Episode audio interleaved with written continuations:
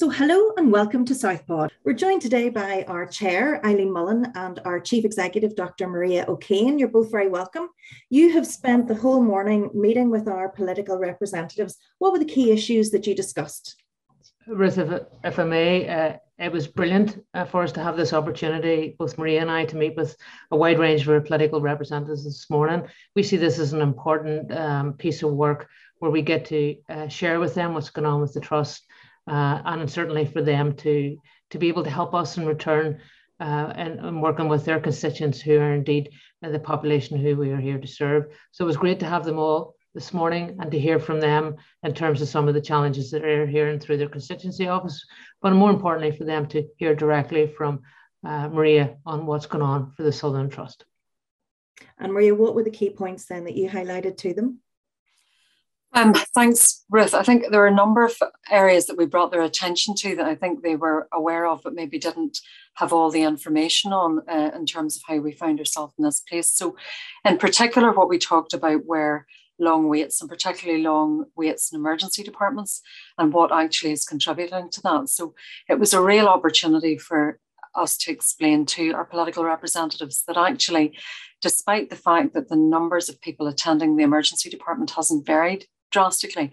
What we really have noticed is that there are significant numbers of patients who are being delayed in hospital for a variety of reasons at this point in time, and that we've got more than three times the number that we would have had pre pandemic, and that that is having a significant impact uh, on our ability to admit patients then through the emergency uh, department uh, process as usual.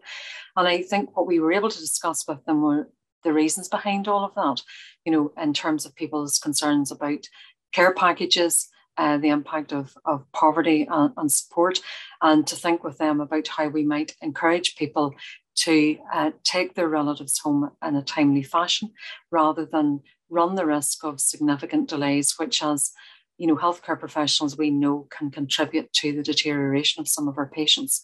So we know that the geriatricians tell us that if you're in hospital more than 10 days longer than you need to be, you can lose 10 years worth of your muscle bulk uh, and that that leaves you open to falls and then concomitant confusion infections all of those concerns that we, we worry about and, and uh, know are prevalent uh, in, in some elderly uh, people at, at, times of great stress for, for, for physical or psychological reasons.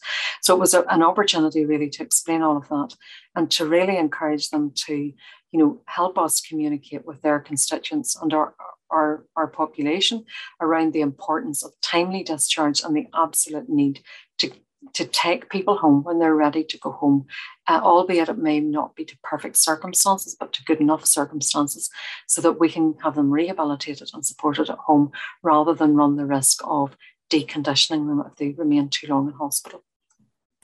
Maria and Eileen, thank you very much. Thank you. Thank you.